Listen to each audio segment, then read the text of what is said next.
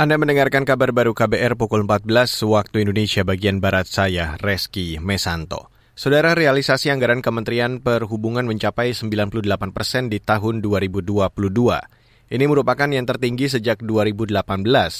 Menteri Perhubungan Budi Karya Sumadi mengatakan realisasi penerimaan negara bukan pajak atau PNBP juga mencatat capaian yang baik dengan realisasi sebesar 106 persen atau 9,02 triliun rupiah di atas target. Dan ini tercapai berkat kerjasama teman-teman Kemenhub dan juga dukungan eh, Komisi 5. Nah oleh karenanya saya terima kasih kepada Komisi 5 yang sudah mendukung Kementerian Perhubungan sehingga bisa uh, mendapatkan uh, pencapaian penyerapan 98 persen dan bisa memenuhi target PNBP uh, bahkan melebihi.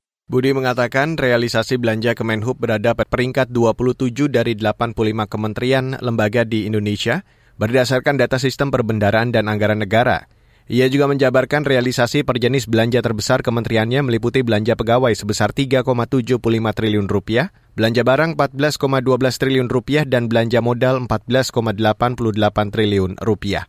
Beralih ke berita selanjutnya, Saudara, Badan Narkotika Nasional BNN diminta memperketat pengawasan dan pemusnahan barang bukti narkoba. Hal itu berkaca dari kasus Teddy Minahasa, Jenderal Bintang 2 yang terjerat bisnis jual beli barang bukti narkotika. Permintaan itu disampaikan anggota DPR dari fraksi Gerindra Habibur Rahman saat rapat kerja di Komisi Bidang Hukum DPR RI siang ini.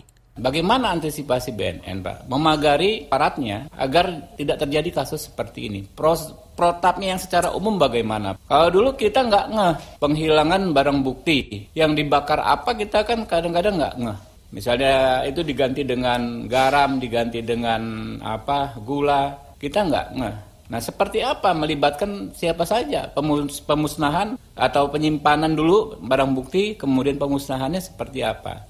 Anggota DPR dari fraksi Gerindra Habibur Rahman mendorong peristiwa Teddy Minasa dijadikan bahan evaluasi oleh BNN. Ia mewanti-wanti jajaran BNN tidak terjerat dalam kasus serupa. Berdasarkan Undang-Undang Narkotika dan Peraturan Kepala BNN tentang pemusnahan barang sitaan narkotika dan prekursor narkotika, dijelaskan bahwa wewenang pemusnahan dilakukan penyidik Badan Narkotika Nasional atau penyidik Kepolisian Indonesia.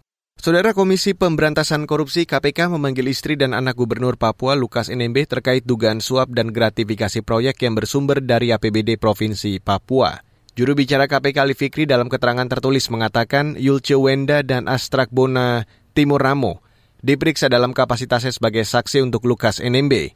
Namun KPK belum merinci materi riksa yang didalami dari tersangka. Selain istri dan anak NMB, KPK juga memanggil pegawai PT Cendrawasimas Yonater Karumba dalam kapasitas yang sama. Sebelumnya, KPK menahan Lukas NMB setelah mendapat izin dari dokter yang memeriksa kesehatan Gubernur Papua itu. Dalam penanganan perkara ini, KPK telah menggeledah enam tempat seperti di Papua, Jakarta, Sukabumi, dan Bogor. KPK juga menyita aset berupa emas batangan, perhiasan, dan kendaraan mewah senilai 4,5 miliar rupiah, serta memblokir rekening dengan nilai sekitar 76 miliar rupiah. Dan saudara, demikian kabar baru saya Reski Mesanto.